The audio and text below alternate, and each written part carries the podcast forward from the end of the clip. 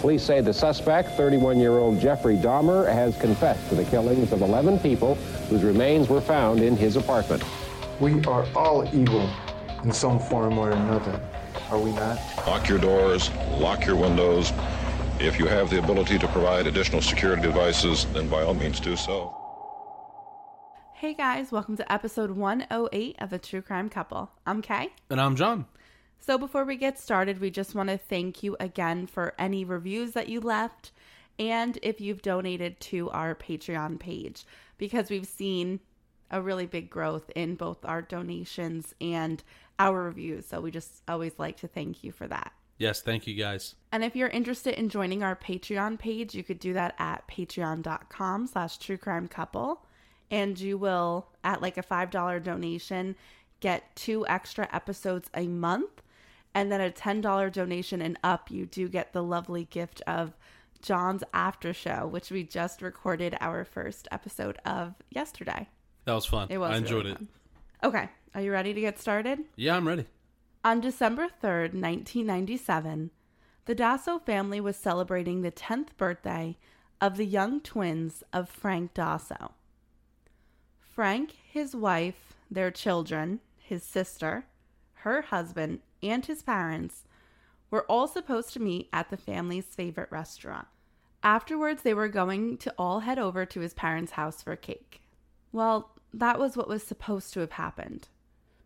Instead, Frank's parents, Phil and Nicoletta, waited for Frank, their daughter, Diane Patisso, her husband, their son in law, George Patisso, to arrive. All five of them were supposed to head over to the restaurant together. Before they left, they were going to call Frank's wife so she knew to leave with the girls as well. But they had been waiting for a long time about an hour. Frank's wife called to ask them if they had heard from Frank because she was still trying to get in touch with him at the factory, but he wasn't picking up the phone. The factory that she was talking about was the factory that Phil part owned and which Frank and George both worked at. They specialized in making machines that are used in clothing warehouses and dry cleaners. So, like, you know, that equipment that makes the clothes like go on a conveyor belt kind of thing? Like the carousel? Yes, yes. Yeah, yeah. They make the equipment that makes the carousels. If I'm not mistaken, that's actually pretty expensive stuff. Like Um, I the, can the whole imagine. like that whole setup. I think that's like the most expensive part of a dry cleaning service. Yeah, I would think so. And they also service them too. So they really did a lot of work and they made a lot of money doing this. That's pretty cool. So Phil told his daughter in law that he would figure out what was going on and then call her back. But until then, dinner plans were obviously on hold. Phil called the factory several times, but he wasn't getting a response either. Phil and Nicoletta made the decision to take the 13 mile drive to the factory to see what was happening, because it was really unusual for no one to be there to pick up the phone. When the elderly couple got to the factory, they saw two cars in the parking lot. They were the cars that were supposed to be there. Diane's sedan was parked in the lot. She was supposed to pick up her husband and brother and drive them to their house. So it made sense that Diane was there, but they were wondering what was holding the three of them up. The other car belonged to George Gonzalez, and he was the co owner of the factory with Phil. And they had been partners for decades at this point, so he was kind of like family. He was always at the factory after hours, so it was normal that he would still be there. The only thing that was strange about the cars was that it implied that five people were inside, but not one of them was answering the telephone. I mean, that seems a little strange. You know? Yeah, someone would be there in the office doing some work to pick up the phone, so That is true. I mean, unless they're like like hyper focused like on what they're doing, it's I mean, it's possible. I, I don't throw anything out, you know, but yeah, I mean, I mean, things happen, but it has to feel eerie, especially because at this point Diane's already there, so most likely something bad happened. yeah, I think what makes it creepy is the fact that it's like a like a factory slash warehouse, Yeah. you know, and that's probably like what it is.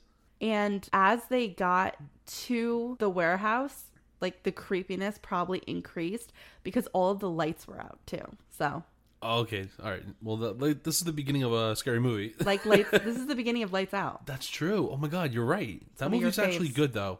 Watching it a second time definitely made me feel like it was good. Yes, I agree. Second watch was better than the first. So as they approached the factory, they also found the front door unlocked, and like I said, the lights were out.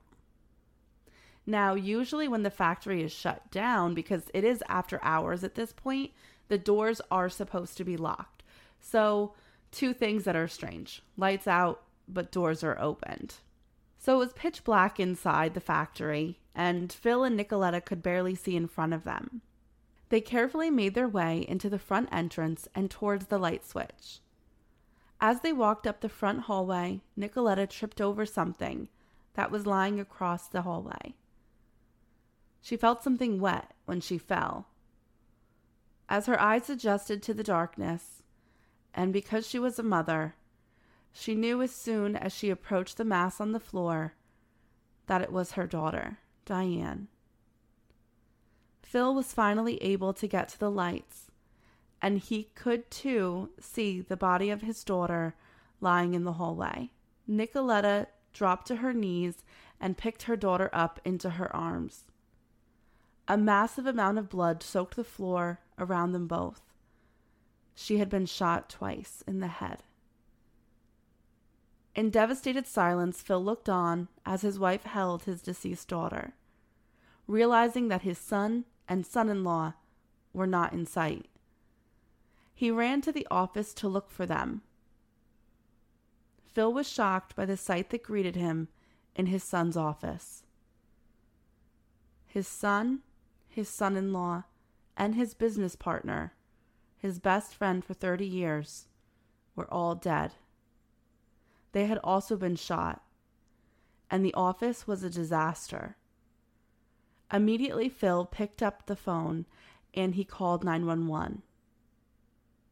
He realized then that the phones were working, so that meant that they had to have been killed before himself and his daughter in law started placing the phone calls to the office.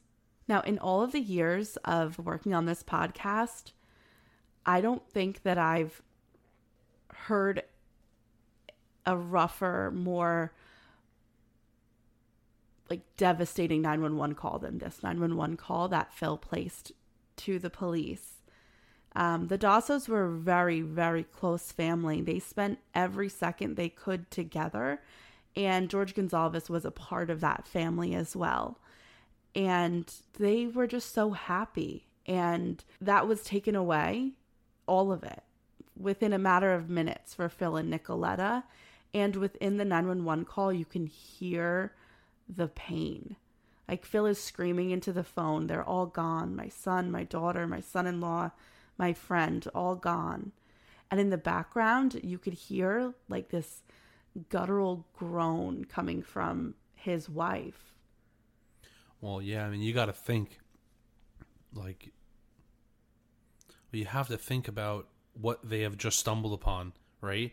I mean, their entire family slaughtered, Yeah. You know, Their whole world their whole destroyed. world, which is, I can't even begin to think about how that must feel. Yeah. So it's just that is a really rough 911 call to get through. So detectives arrive at the scene almost immediately, and their first instinct tells them that this was a professional job. All of the men had been shot execution style in the back of the head with a 22 caliber gun. 12 empty shell casings were scattered about the floor. However, in the hallway where Diane had been found, there was also a 32 caliber shell casing.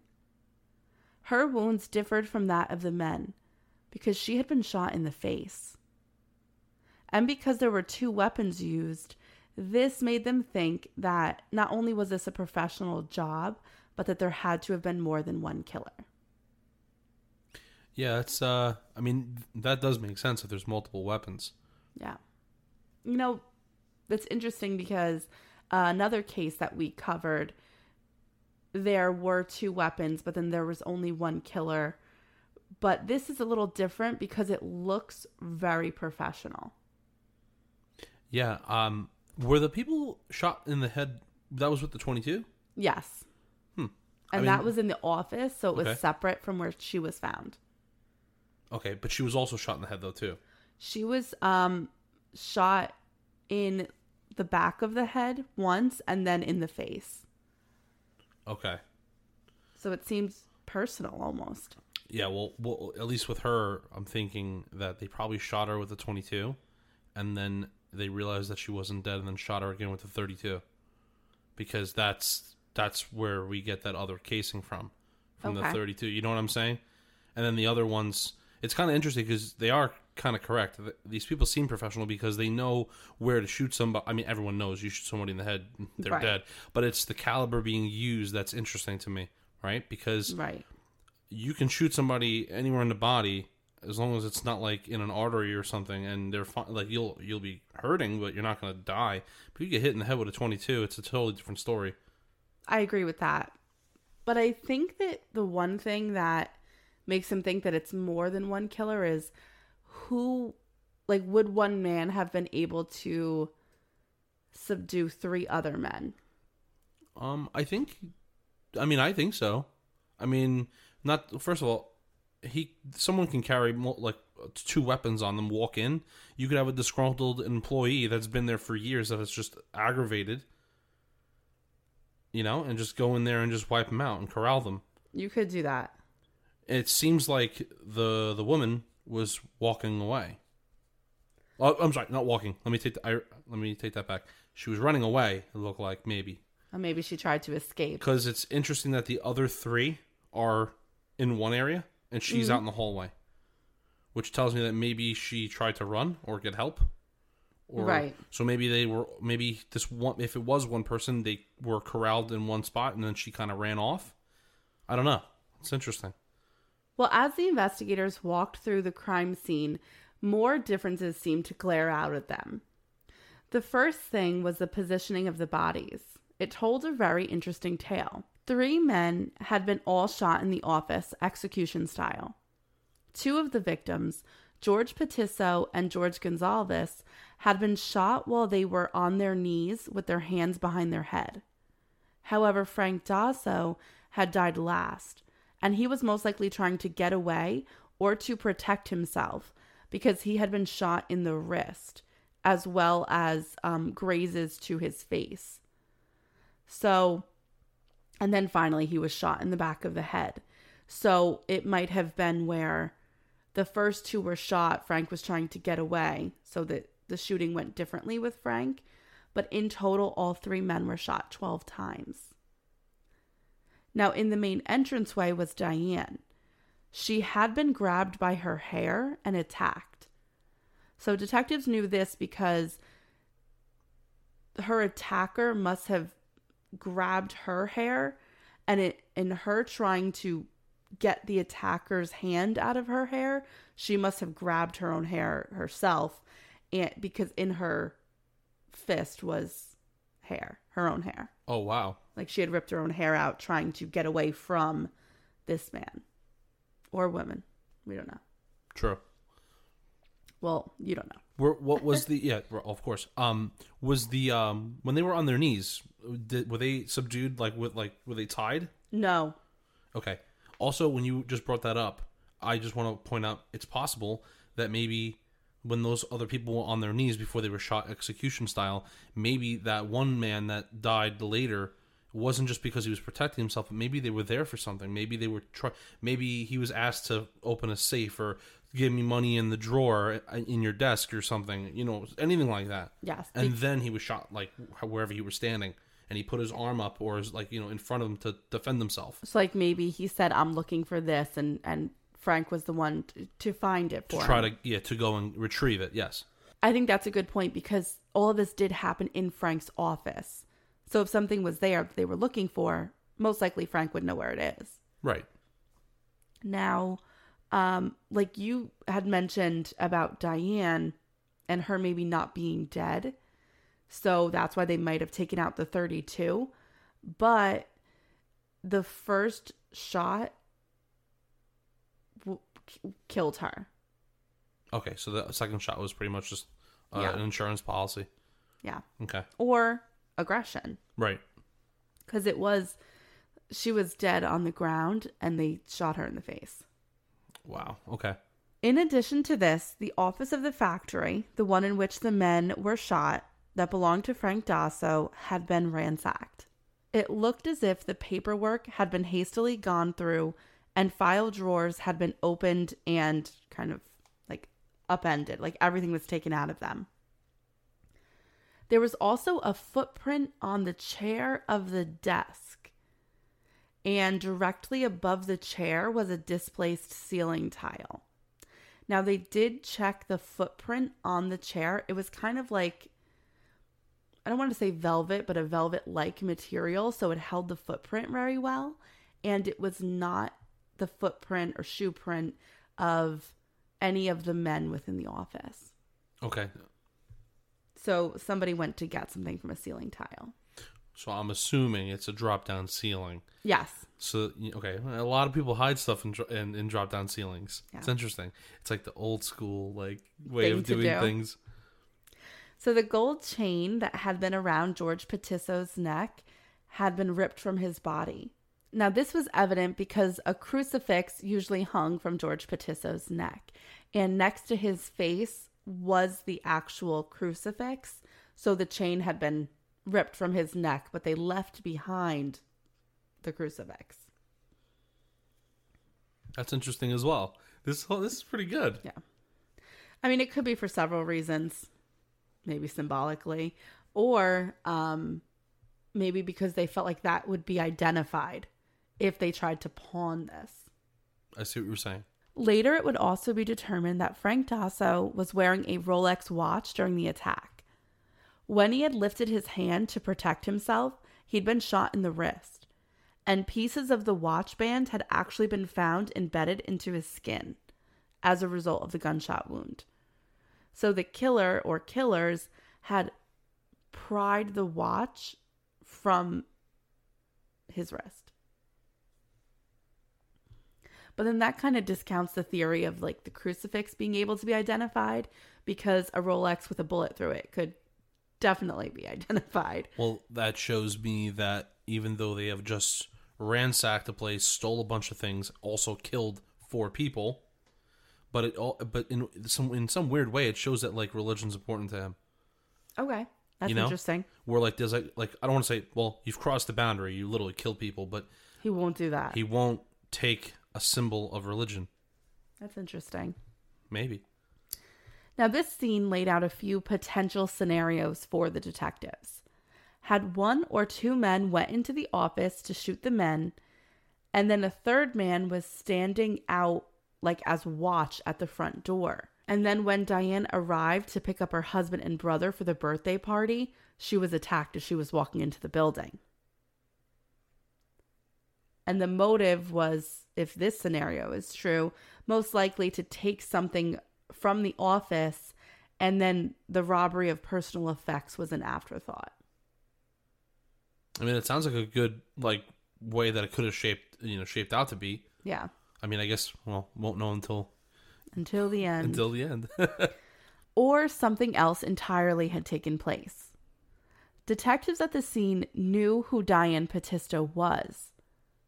A few months prior, she had become one of the newest prosecutors with the state's attorney office in Polk County. wow, that actually makes this changes a lot actually because I would think that this actually puts a target on her. Maybe they were there for her. Exactly. Like, could her job have been the reason for her death and they were collateral damage? I think that's a possibility, but how would they know that she was there to pick her uh, pick them up? That would be what they would need to figure out. Yeah. I mean, in reality, the state's attorney office did deal with a lot of hardened criminals that would be upset if their cases were prosecuted aggressively or if maybe they didn't offer a deal to them. And Diane had made it very well known that she had a goal of becoming a judge. And what that means, you know, if if you're a lawyer who is making it evident that you want to become a judge, within the state's attorney office, you have to have a reputation for strongly upholding the law and being tough on criminals. So, as you can imagine, this is something that criminals might not like that much, you know? Absolutely. So, had she been the target and the men, like I said, were just collateral damage? Maybe the robbery was staged to throw them off. And if this was a hardened criminal, they most likely had the ability to pull something off so professionally.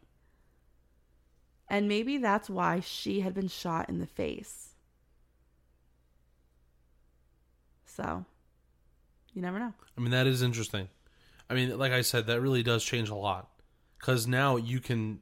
I mean, it it kind of just seems like okay, a murder and a and a robbery, and it kind of like the like it kind of ends there. But now this fact literally branches this whole entire thing into like a multitude of different scenarios. it's crazy. So it would be easiest for the detectives to first work with the prosecutor's office and figure out if, in fact, Diane had been the target of this attack. It was a lead that was very easy to follow up on. The first thing they learned from those that worked with Diane was a basic timeline of events. She was a very dedicated woman, and she often stayed late at her job. And I just want to take a second here to give some serious credit to Diane for becoming a prosecutor and a really good one at the age of only 28 years old as a female in 1997.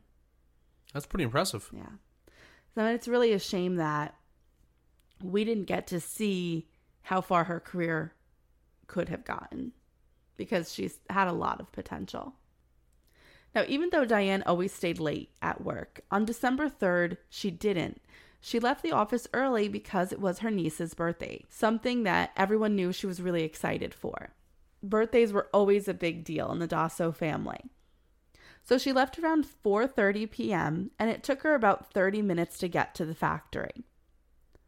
The detectives were then granted complete access to the cases that Diane worked on and all the files she had. They learned quickly that she worked with mainly white collar criminals, and no one defendant stuck out to them as being particularly bitter about their prosecution or sentencing. And she had really only been there for a few months. So, this isn't like a prosecutor that's been working for 30 years and they have a list of people that would want to get back at them.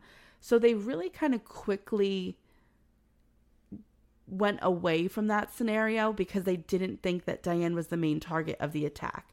Especially because, like you said, she wasn't necessarily supposed to be at the factory. So, unfortunately for Diane, it might have been a wrong place, wrong time kind of thing.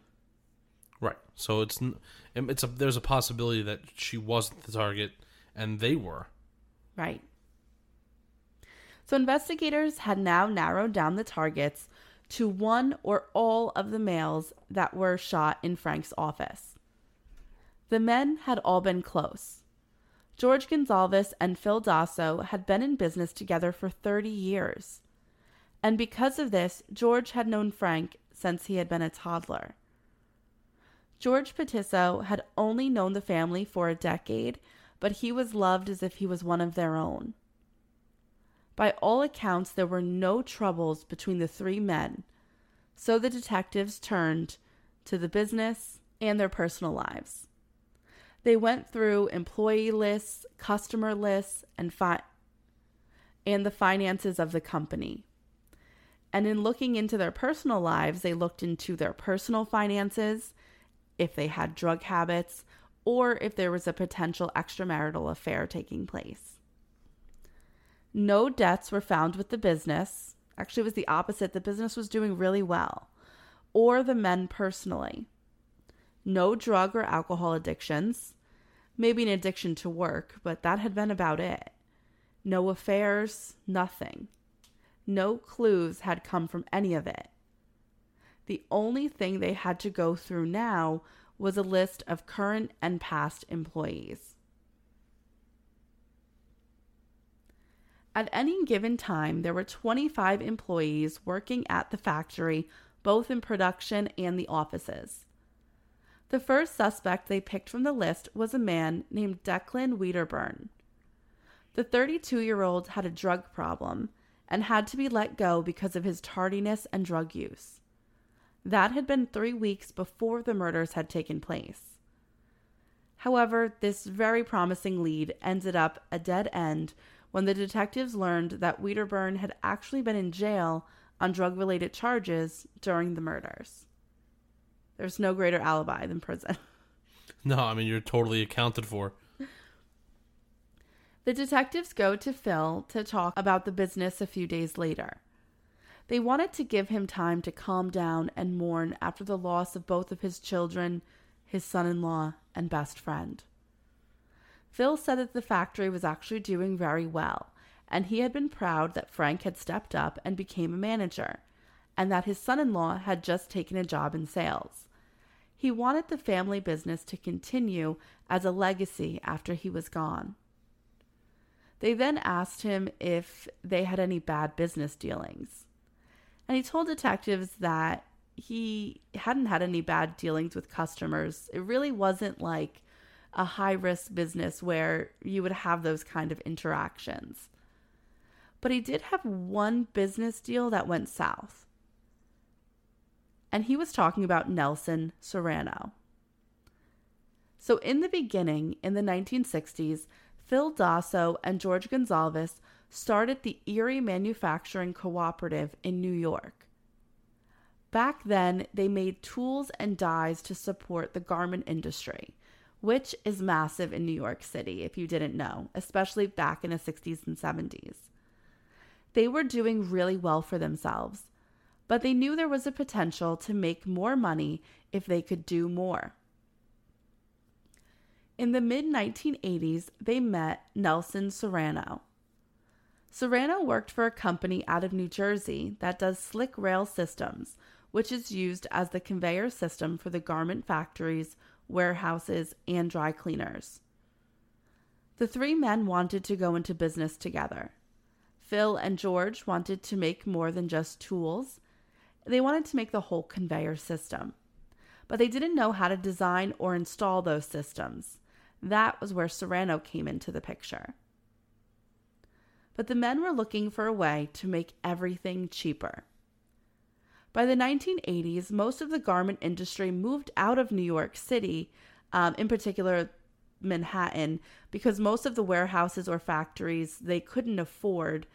So most people, instead of keeping their facilities in Manhattan, chose to go to either Brooklyn or New Jersey. The men thought that they would have an advantage if they made things even cheaper. They wanted to go to Florida.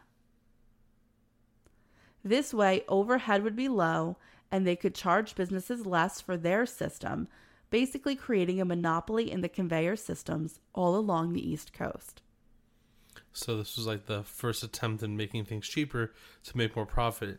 Yeah. It- you know, it- it's like In the industry. In the industry, this is what like people do now. I guess like overseas. I guess. Yes. So that's interesting. Why do I get this is bad. In my mind, I think okay, we're talking about New York City, we're talking about Jersey. Uh, the guy's last name is Serrano. Why do I get this in my mind like the gangster, like maybe like the mob tie here somehow? There's no mom ties. No? That's, Okay. You know what, John? I'm surprised Why? that you, as an Italian, are just gonna be like, it must be the mob because it's the garment industry. Yeah, you know what? I, I'm just, I'm just, I was just throwing it out there. You never know. I I might have hit on something. No, it's a good. Well, actually, uh, Serrano was Ecuadorian, so Oh, never mind. yeah. Um, and so was Gonzalez, and then uh, Dosso is Italian, though. Okay. All right. Well, I thought maybe uh, just a shot in the dark. You know, maybe I it know. had mob ties somehow. You're throwing theories out there. I mean, it would make sense, but I'm not wrong this this, time. time. Yeah. So, as part of an oral agreement, the three men pursued this lofty goal, and Serrano bought into the Erie manufacturing at $150,000. He would have to pay $75,000 to each man in order to buy into the company. And all three of them moved themselves and their families to Bartow, Florida. And this is something that kind of like worked out better for Gonzalez and Serrano because then that meant they were closer to their families too that still lived in Ecuador. All right, cool. Because Phil had one day hoped that his son would also work in the factory, when Nelson said that he wanted his son to come on as well to work in shipping, he said he was more than happy to employ his son, who was named Francisco Serrano. So by the early 1990s, the dream that the men had was coming to fruition, and they were all doing really well. Well, that's good though. See, when a good when a plan works, it's fantastic. Yep. So the business was going really well at first when they got to Bartow, Florida. But what wasn't going well was the relationship between three men. Not good. Yes. So Gonzalez and Serrano fought constantly about what is unclear. However, we do know that there were two serious points of contention. First, Serrano had never paid the other two men the 75,000 that he owed them for entering into the existing business and partnership. That's a pretty big deal. I mean, it is. I, I, I mean, you're not holding up your end of the bargain, But you're making the profits from it. right? I mean, the I mean, the smart thing to do would have been to say, "Hey, I can't come up with it right this second. Um, can I use the profit that would profits that would be mine? Maybe I can give that as as collateral, or you know, Like saying, okay, I'm going to only take 80% of my profits, give 20% of my profits until everyone's you paid off. Until, yeah. I mean, that would make sense. Yes, John, that would make sense. Why but would people fight about money for? it. you'll always fight about money. it's so true. The second thing that was a point of contention was the employment of Francisco Serrano. Francisco did not have a good work ethic and he did not really get along with anyone in the factory. Now, again, this is Nelson Serrano's son. He also was illegally using the factory's shipping department to make money for himself on the side. He had this like side hustle of an export business and he was selling goods back to people in Ecuador and he was using the company's boxes and postage for free. That's not cool, man. No, especially when your dad hasn't paid the partners. That's true, actually. I mean, th- this is pretty bad. You have both the father and the son kind of just like taking down this business. Yes.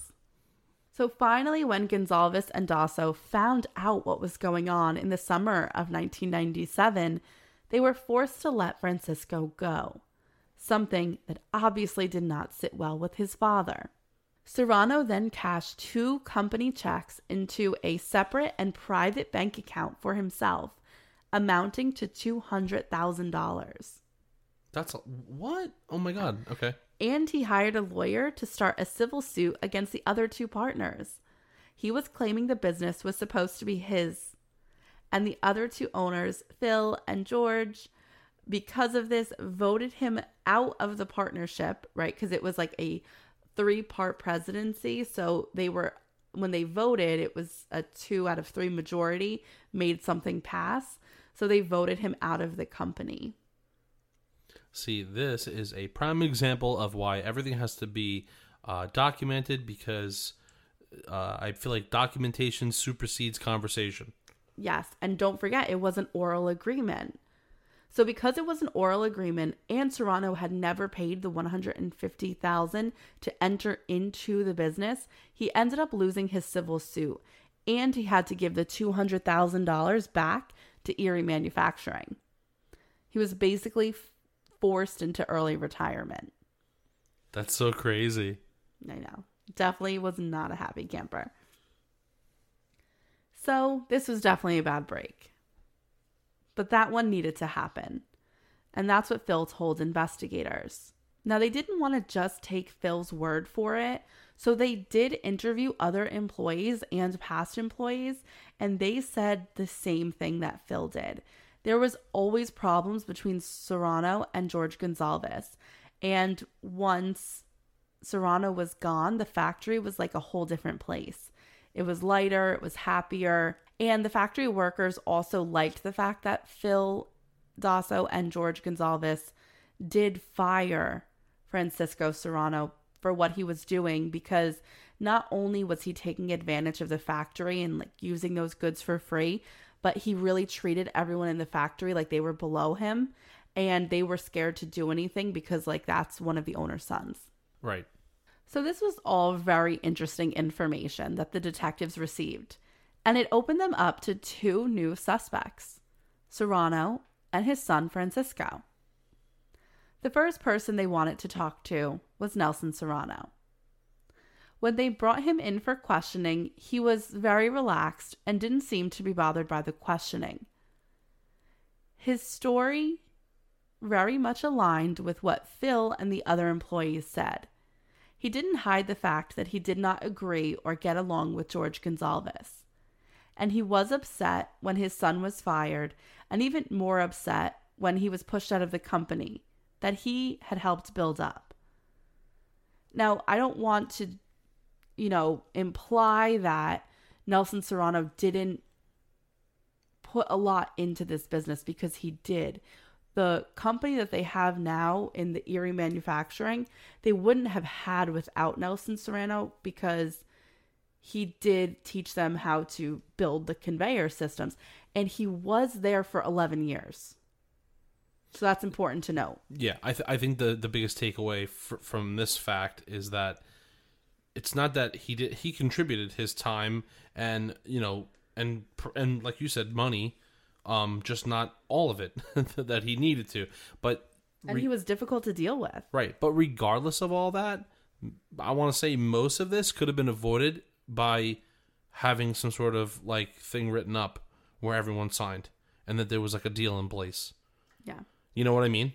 Well, I think once like the employment of your son is terminated, then it became personal and then I think that's when things got nasty. Which I want to also say that kind of we have created so far like a motive. So if they oh, yeah. did do it, this would be a motive for it. A huge motive. Yeah. So not only did you fire the guy's son, but you also voted him out and took with you everything that he helped create. Right. So that creates a lot of tension and hate. Yes. But enough to kill two kids that you watched grow up in Frank and Diane. I mean, I think that we've seen worse from other like even worse things being done to them. You know what I mean? Sure. So I, I anything's possible. It anything's is a true crime when, podcast. yeah, I mean, look, when someone robs you or you feel like you've been robbed, and now your family's going hungry, you know, you know what I mean? Yes. That's you know that it, that has made people snap. That's very true. So, in his interview, Nelson Serrano is going to tell investigators that besides himself, Gonzalez had a lot of enemies. He said that the man was abrasive and didn't do good business, and that they should look into other employees or customers. Detectives asked Serrano for his whereabouts during the time of the murder, and they quickly realized why he was so calm.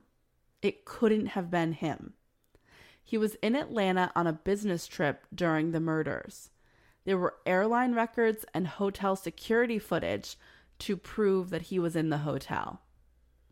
The detectives even spoke to the other manufacturing company that he had been meeting with, and they confirmed that he was in attendance of the meeting. Okay. The father. The father. Okay. But what about the son? Well, that's who detectives want to speak to next. So they also heard from other employees at the factory that it wasn't just a few packages that Francisco Serrano was sending. He was basically running an entire exporting business through Erie Manufacturing. And he also didn't just get fired for the misuse of company time and products, he was fired for insubordination. When he was confronted about what he was doing and was asked to stop, he refused and almost got into a physical fight with George Gonzalez, but it was broken up before it could get to that point. So he wasn't necessarily fired for what he was doing with his exporting business, but it was for his refusal to stop and him almost getting into a fight with George Gonzalez. So it's actually funny because I, I did I did think that there was more to this import export business because I, I thought right away could that be something or a reason for them to all be killed. What is he shipping and who is it going to? Who's on the receiving end of all this product? Especially because he's shipping outside of the country Do we know where? to Ecuador, because that's where Okay. they're, they're from. The, I mean, whoever's receiving this, think about it. If you're making money because you're getting product from the United States, you're selling it there, you're making out real good. And now you're making money. And now if someone just all of a sudden has to stop and now you're not getting anything, who are you affecting on the receiving end? correct. Because if it's bad enough, someone's going to, you know, they're if they're powerful enough, they'll just send people over and take care of you.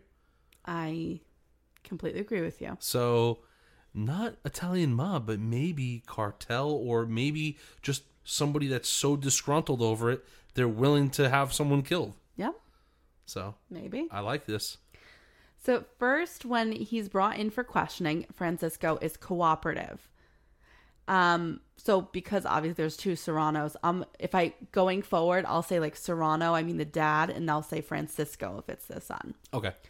So when Francisco first comes in, he's really cooperative. But then when he catches on to the fact that he may be a suspect in these murders, he immediately shuts down and stops talking, and he requests to speak with his lawyer.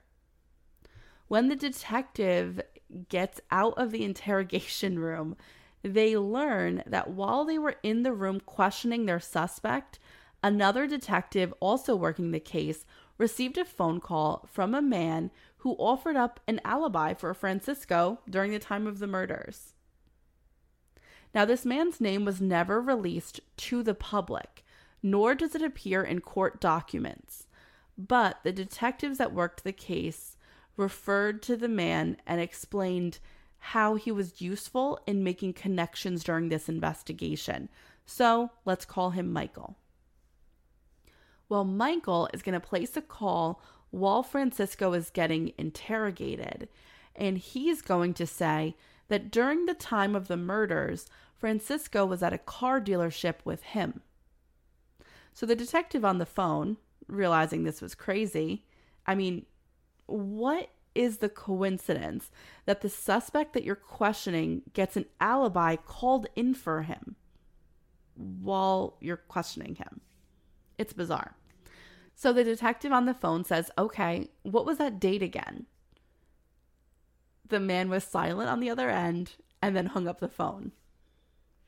Okay, so that didn't work. That was not that was working. a very poor attempt in helping whoever you're trying to help here. Oh my god. What the what? He's like, uh, you got me, and just hung up. so, what Francisco and Michael did not know was that Francisco's wife had been brought in down to the station to be questioned as well.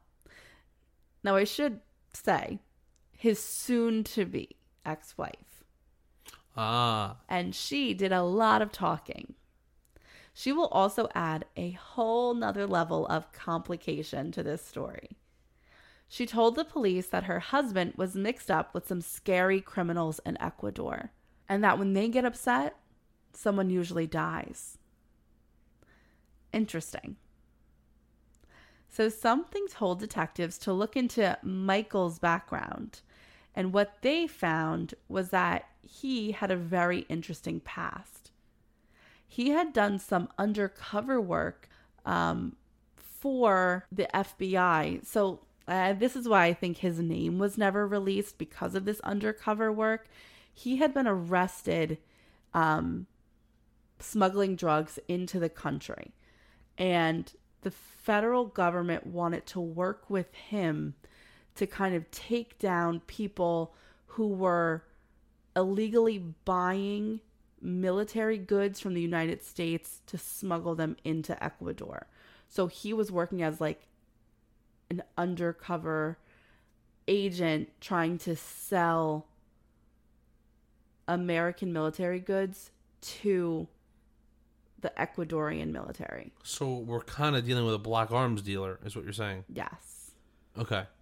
So that's Michael's history.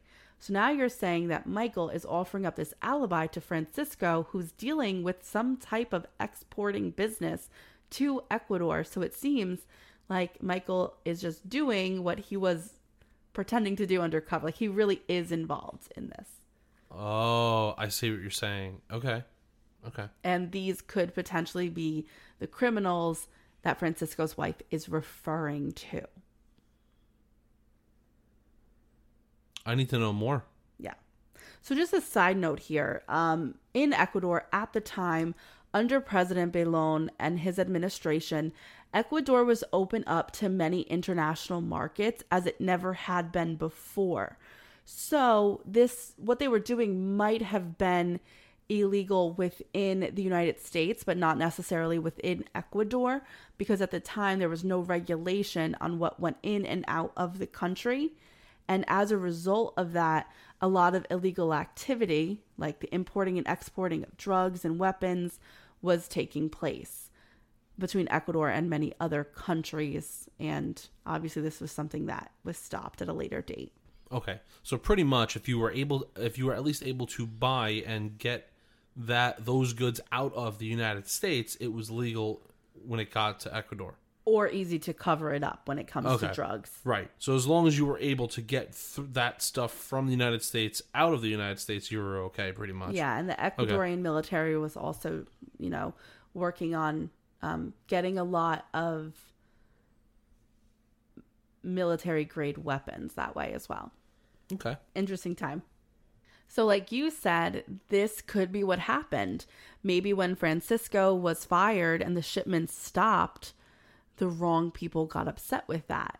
I mean, don't forget, too, like the shipping is free. So, that was also helping them with gaining profits, too. So, and if this was like you said, like some kind of like black market crazy gang infrastructure type thing we are dealing with, that would explain the execution style murders That's true. and the professionality of it all. Yeah, like we don't know who they are or what to even call them really because it's it, it's not just it doesn't seem to be one person. So it's some sort of entity filled with a lot of different people. You know what I mean? Right. And, you know, Michael just walked into this one. He literally called the police on himself. yeah. I I mean I like I said, at least it was an attempt, but hey, uh, that doesn't really help anyone. No, not an A for effort No. here. So Michael and Francisco obviously are asked to come in for questioning again. When confronted with what the detectives thought was going on, the men started talking immediately. They had not committed the murders. They were upset that the exporting for free had stopped, but they did not murder four people over it. The reason why they had previously lied about the alibi was because they had been doing something else illegal. They were actually at a meeting with members of the Ecuadorian Air Force trying to sell them computer software. This crazy story was confirmed by the members of the Air Force that were there and had records of the meeting because, again, it wasn't illegal what they were doing On the Ecuadorian on the side. Ecuadorian side. Okay. And then that's that would explain why the FBI is involved with an informant. Correct. Okay. Well, had been in the past. Had been. Okay. And that was why he was not arrested. Got it. So, crazy twist that went nowhere. It's so crazy how we went from a burglary, murder to selling of drugs and, And guns. dealers, And now yeah. we're talking about the Ecuadorian military buying computers. This is taking a very Oh, it totally is. And the two people that seem to have the biggest motive for committing this murder both have these crazy airtight alibis. It's almost like too good to be true. Yeah. Well, detectives had nothing to do but continue looking into employees that worked or had worked at the company. One man stuck out to them. His name was Maurizio Condencia. After the murders, it looked like he left town. Well, the country, actually. He had gone back to his native country of Ecuador. Seems like they hire a lot of people from Ecuador. But that's because George Gonzalez and Nelson Serrano, when he did work at the factory, they wanted to help people that had immigrated from Ecuador to the United States as they had, and they wanted to to offer them the opportunity and chances that they had in America. That's really nice. Yes. So it does look a little weird that he left the country after these murders took place. And there was nothing that happened negatively at the factory, so nothing really made sense. So the detectives checked with US Customs, who said that he actually left the country several times and was back in the United States. So they checked all of his known addresses in Florida, and he was not at any of them. They even went as far to check one of his known addresses in New York City, but he wasn't there either. And the people that were there said he hadn't been there in over six months. But in New York City, the detectives from Florida learned that he had a warrant out for his arrest because in New York City, about a year prior, he had been arrested for a DUI charge and he had failed to appear at his court date. Not good. There's a lot going on with uh, Maurizio. So they were unable to find him. They were also unable to find any other new leads in the case. Nothing new would happen until December of 1999, two years after the crime was committed. Maurizio Condencia had been stopped at the border going into Canada. He was stopped by the Canadian police, and the detectives from Florida went to question him. Imagine detectives from Florida spending December in Canada. They must have been dying. Why don't we always? You know, it's probably from watching Dexter. But remember uh, the the guy uh, Angel? He had always wore the uh, the palm tree like Yes. button down, like the Hawaiian shirt kind of. Yes. I always think that that's what every detective in Florida wears. I know that's wrong. I like shouldn't Tommy do that. Bahama shirts. Yeah, I shouldn't do that. but that's what I think in my mind. Well, because it's hot down there, you know. You, Yeah. you know, you need something a little loose, you know, that lets air through it. I don't know. Um, I put way too much thought into this. No, I, I can now I'm picturing them freezing in Canada in Hawaiian shirts. Yeah. Okay. So when they questioned him, he thought he had been arrested for his DUI charge. He had no idea that he was a suspect for the murders that took place. And he was super upset about this because he explained that he loved the Dosso family and George Gonzalez and everything that they had done for him, the opportunities they gave him, but he left because he was nervous about the DUI charges that he was facing back in New York City. I mean, I get that. I, I, you know, you're afraid, but you can't run. No, I mean, what kind of life is that? So he said that he definitely did not commit those murders. And it was really easy to check in on this because now that they had him, they also had his passport. And through customs, they weren't able to see when exactly he left the country. But during the murders, he was in Ecuador. So he couldn't have committed the murders. But he did have something interesting to tell them. Maurizio said if you're looking into anyone who would have committed those murders, who hated Phil and George enough to want to hurt them and possibly kill them and the people that they loved, look in to Nelson Serrano. It had to have been him.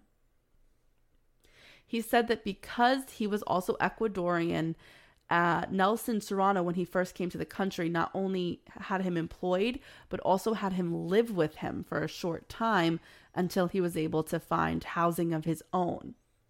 But in that short time, Maurizio said living in the man's home was tumultuous. He learned a lot about him. For one, he seemed very mild mannered in public, but like that's what he projects, but he actually had a horrible temper and he was a mean person. And that he had 37 registered guns in his home and he was an expert marksman. He said because of this, because of his temper and his quickness in grabbing a gun and like yelling and threatening people with it, he left the house as soon as he could. I mean, all that is pretty interesting. but it doesn't really shape up to like who did this yet. Right. And remember, he has that alibi. That's true.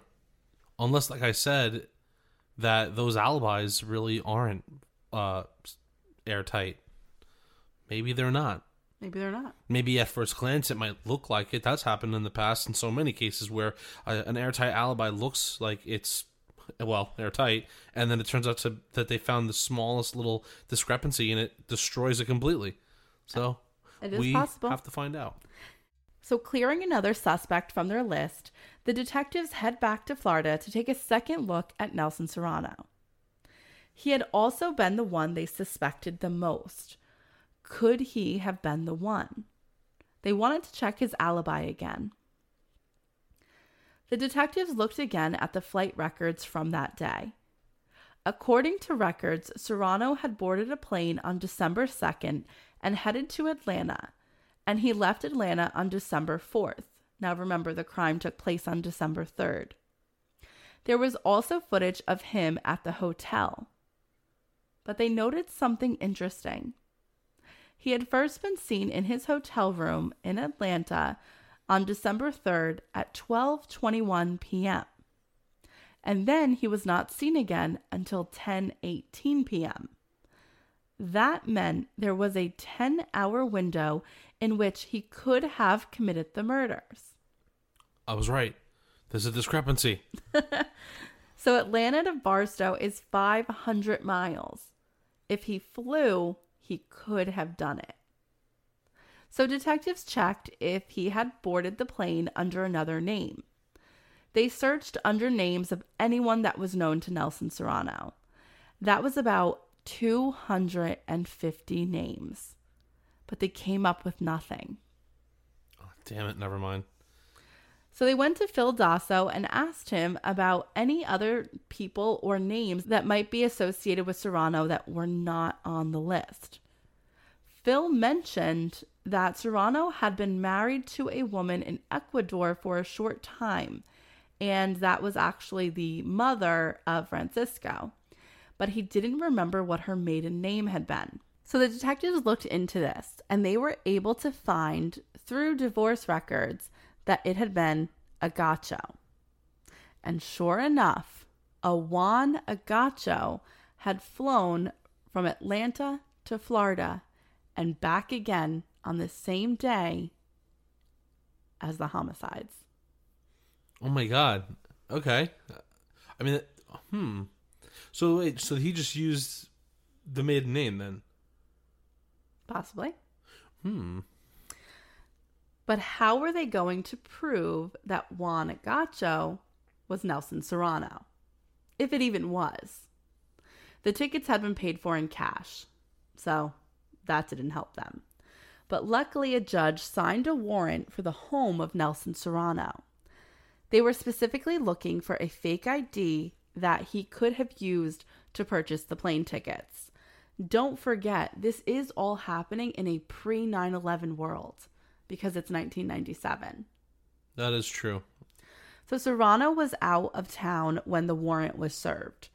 Within Serrano's home, they found a sheet of like passport photos, and two of them had been cut out, you know, as if they'd been used for two forms of identification. But they continued to search the house, and that was all the search yielded. However, they also got a subpoena for his phone records at the time.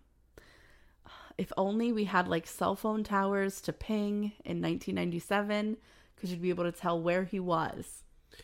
Some hey, listen, some improvements in technology really do help. They do. So they saw on the days leading up to the murder that Serrano had been having a lot of phone conversations with his nephew, Alvaro Pena Herrera. Now, this was very interesting. So they brought the young man in for questioning. Pena Herrera had a very interesting tale to tell. He said in October of 1997, his uncle had asked him to do a favor. He had agreed. And on October 29th, your birthday, That's my birthday. his uncle drove him to the Orlando airport. At the airport, he was instructed to rent a car.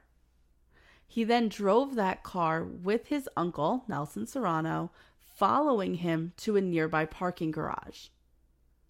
Serrano then drove his nephew back to his apartment and thanked him for doing that.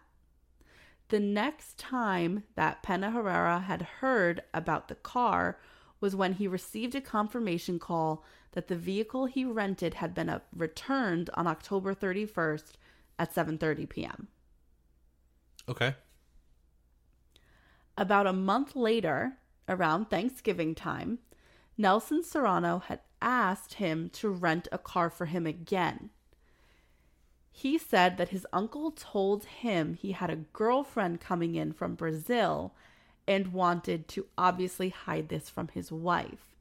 So he wanted his nephew to rent a car for them to use. On November 23rd, 1997, he reserved a rented car via telephone for December 3rd, 1997. Shady people. Oh my gosh. Telephone records obtained by police confirmed that on December 3rd, 1997 at 7:53 a.m., Serrano called his nephew from Atlanta. Pena Herrera told the detectives that his uncle had asked him to confirm that the rental car would be ready. He said, Don't call him back. He would call back to check in again.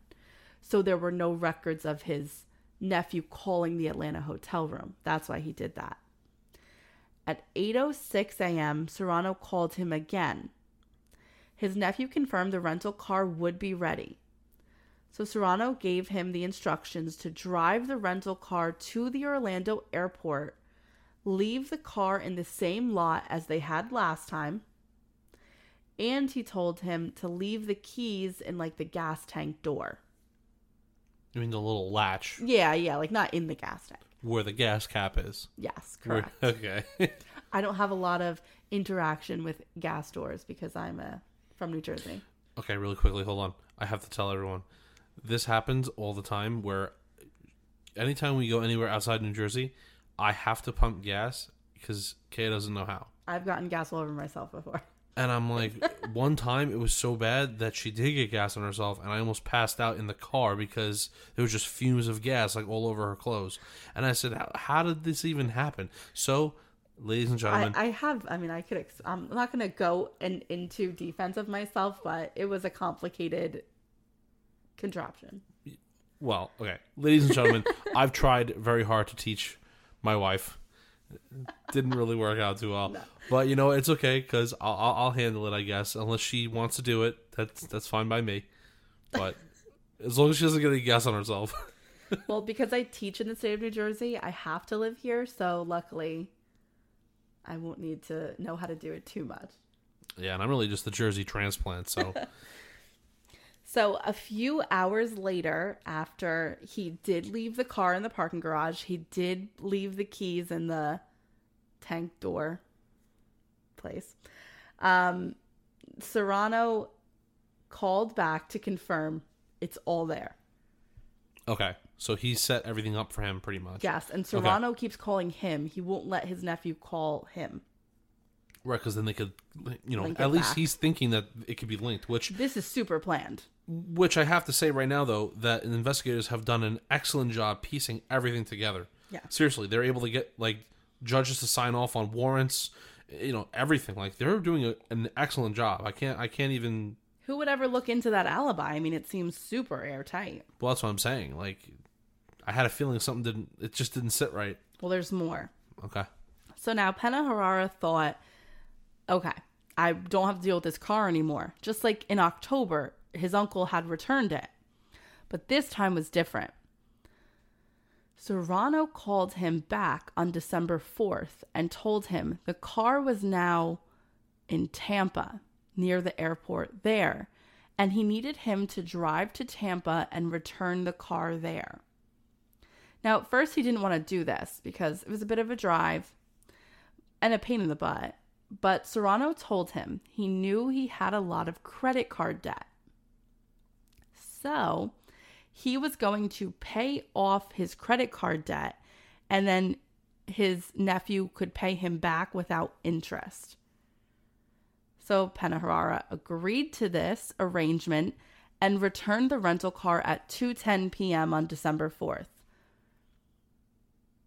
I mean, just a side note here. I know this is like sad, but this guy is helping you be your alibi for the four murders you just committed, and you can't pay off his credit card debt and like not have him pay you back. I was thinking the same thing actually. Kind of mean. Hmm, yeah, uh, I'm gonna give you money. This guy's a monster. yeah, I'm gonna give you money to pay off your debt, but uh, don't worry. You gotta pay me Don't back. worry, man. No interest. Okay, dude. So after that, Pena Herrera confirmed that the credit card was paid off, but it wasn't paid off by Serrano. It was paid off by Serrano's best friend, so he still wasn't connected to any of this. That's this is like extreme Diabolical. dedication. And what's crazy is all these people that are doing it for him. Yes. Uh, they're all accomplices. What are you doing? Very strange. So the following month, Pena Herrera had seen his uncle for Christmas. And at the Christmas party, his uncle told him about the murders that had taken place in Bartow at Erie Manufacturing. And he said, You can never tell anyone about the rental cars because it would ruin my marriage. So basically, his nephew is still thinking that this rental car thing is only because he's having an affair. With the girl from Brazil. Correct. So he's saying, don't tell anyone because then they'll try to pin the murders on me. Okay. So he even has a cover up for that. So I know this is a lot of information to take in. Police were able to piece together that Serrano had left his Atlanta hotel room around 1 p.m. and boarded Delta flight 1807, which was scheduled to depart at 1:41 p.m. He flew under the name Juan Agasso. He landed in Orlando at 3:49 p.m. and went to pick up the rental car that his nephew had left for him in a specific lot with the keys obviously hidden within the car. He drove to Bartow to the Erie manufacturing plant and held George Gonzalez, George Patisso, Frank Dosso hostage in Frank's office, the office that used to be his. Oh, that's an interesting fact. Yeah. You see, so he's extremely he was extremely bitter. Yeah. You know what I mean? Mm hmm. Once he had shot all three men a total of 12 times. Frank's shooting having been difficult because he tried to get away, he had to retrieve something. When Frank's office had been Nelson Serrano's, he had hidden a pistol in the ceiling tile above his desk just in case the gun enthusiast felt like he needed it. So that's what he was retrieving from the ceiling tile. Okay. And that gun was a 32 caliber pistol. Interesting. So once he was dead, he was able to get his gun and now he had his 22 and he had the 32. Before he left the office, he rummaged through everything, um, trying to make it look like the killer was after something to kind of get the police off of his trail. Then he took the chain from George Patisso's neck and the Rolex from Frank Dosso. And he did that because he wanted to make it look like a robbery as well. As he was leaving, he was confronted by Diane Patisso. She was coming to pick them up for the birthday party. So she was shocked to see him because she knew him and she knew that he had had a bad break with her father. And, you know, she's 28 years old, but he's known her since she was 17. And he grabbed her by her hair and shot her. Um, and I'm sorry, the first shot to Diane Patisso was not in the back of her head. It was actually um, in her cheek, but towards the back of her head. So she was dead with the first shot. She was down on the ground. And because he had nothing left in the 22, he pulled out the 32 and he shot her in the face. Unbelievable. Yeah. He then drove to the Tampa airport where he would board a flight headed for Atlanta. Now, it's important to note here that the factory was one hour and a seven minute drive from Orlando airport to the factory, right? And the factory was a one hour, 11 minute ride from the Tampa airport. So it's kind of like the same distance, even though there's like more miles from one airport to the other, it was the same driving distance from the factory. So he figured it would look suspicious to keep going in and out of the Orlando airport. So that's why he left through the Tampa airport. And he used another name when flying out of Tampa. A passenger under the name John White boarded flight 1272 to Atlanta. Now, both ticket purchasers, um, Juan Agasso and John White, both purchased round trip tickets, whether it was from Atlanta to Florida or Florida to Atlanta, but they never used the returning ticket. So he bought two way tickets because he thought that would be less suspicious as well. Okay. Yeah, that's this whole thing's pretty insane, right? Yes. You have to think about how much effort has gone into not getting caught. Right. And that's It's a lot. And that's why two pictures were missing. Remember he had the sheet of pictures? Yes. So one was it was for both IDs.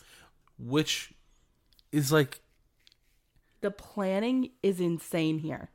And he almost got away with it. But what I love about the whole thing, right, is we talk about how like how hard it is to like get away with murder.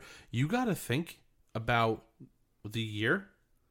You know, this took place in that what ninety Seven. seven. Sorry. Well, yeah, December. Oh, okay. So close. So like the late nineties, you have to think all like all the testing's still new. Like um, you know, like you said, this is pre um 9 11. 9/11 like you could get away with stuff but like it was st- look how hard it still was for him like it's just Yeah. to get away with murder in today's world is like so difficult but this guy almost did it because he had people like vouching for him he went above and beyond the like more Oh, than i've ever seen anyone do And this all, I mean, like the detective work that's been done here is incredible. However, they needed physical evidence to prove that that's what happened. I mean, they could say, oh, we think he did fly as Juan Agasso and we think he did fly as John White, but they don't have physical evidence. They can't prove that. right So, through a lot of patience and good police work, they did finally find physical evidence that would corroborate the story that they think went down. Nelson Serrano left the parking garage with the rental car that was waiting for him and had to give a return ticket. Those return tickets are kept by Orlando International Airport security. Isn't that crazy? That- Even that two is. years. yeah The ticket was able to be fingerprinted by police, and those prints were determined to belong to Serrano. wow And the shoe print that was found on the chair, I mean, this one's a little bit more shaky, um, that was stepped on to reach the ceiling panel in Frank Dosso's office was traced back to a shoe that Nelson Serrano actually gifted another nephew. Like he tried to give the shoe away. let me just give away some evidence Yes. hey want some shoes man yeah Oh, God.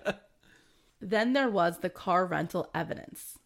The car that was rented by Serrano's nephew had traveled 139 miles. The distance from the car rental facility to the Orlando airport was 8.5 miles. The distance from the Orlando airport to the factory was 80, and the distance from the factory to the Tampa airport was 50 that will get you very, very close to 139 miles. all right well he didn't cover all his tracks Serrano was charged with the murder of four people. During the trial, the prosecution presented all of the evidence that I just provided to you. As you can imagine, uh, the jury was sh- shocked, Like, what a case to be presented to you. The defense claimed that Serrano had been in his hotel for those 10 hours nursing a severe migraine. He also believed that Frank Dosso had hired a hitman to kill George Gonzalez because he wanted his family to be the only ones in control of Erie manufacturing. And that the hitmen were the ones who purchased the ticket and were trying to frame him. This Imagine listening to that play out. No. It's insane. It is.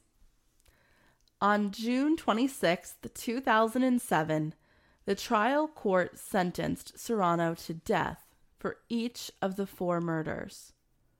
Four death penalties. Wow. Yeah. The judge went pretty aggressive on him for this. Uh, the trial court found the following aggravators in regards to all four murders. They were committed in cold, calculated, and a premeditated manner. And the murders were committed during the commission of other felonies. That is going to get you a death sentence in the state of Florida. And the judge made note of the planning and the cold hearted way that he killed the children of Phil Dosso that he had known for over 10 years. And how did, like, the planning, the callousness, it just all contributed to him getting those four death sentences.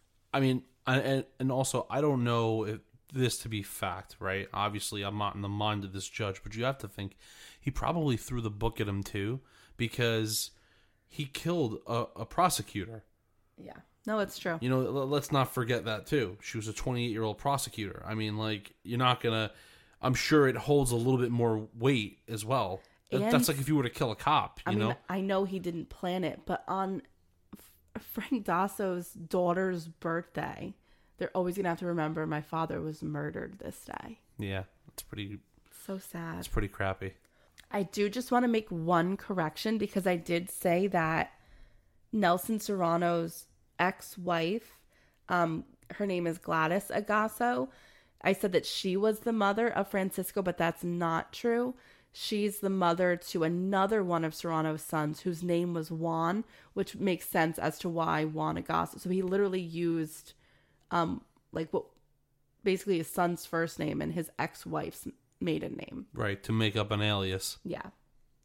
It's it's just his callousness and planning is unbelievable and it, there's never been a clearer case of premeditation here. One hundred percent. I mean, he didn't do a bad job, but you know what? Even though for the moment he was a step ahead, the cops followed. They did not let up. Yeah. Well, you know what though? If they didn't catch and talk to um, the one suspect, Maurizio, they would have never looked into Nelson Serrano again. That's true. So Very good point. I'm glad they did the work to see, like, okay, 10 hours, it's possible. Yeah. Um, all right. But before we go, what I want to do is I want to thank all of our new patrons that have joined Patreon. We hope you're enjoying all of your episodes.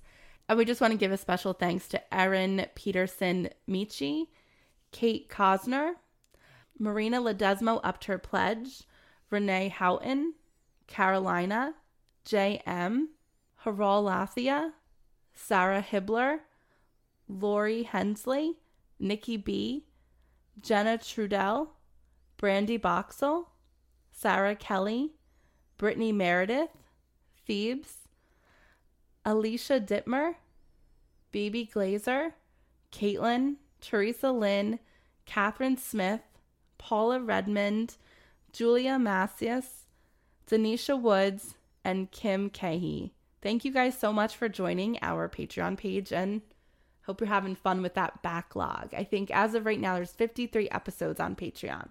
Yeah. It's getting there. It's growing. It, oh my God, it's huge. All right, guys, we hope you have a good two weeks and we will see you then. Bye, guys. Bye, guys.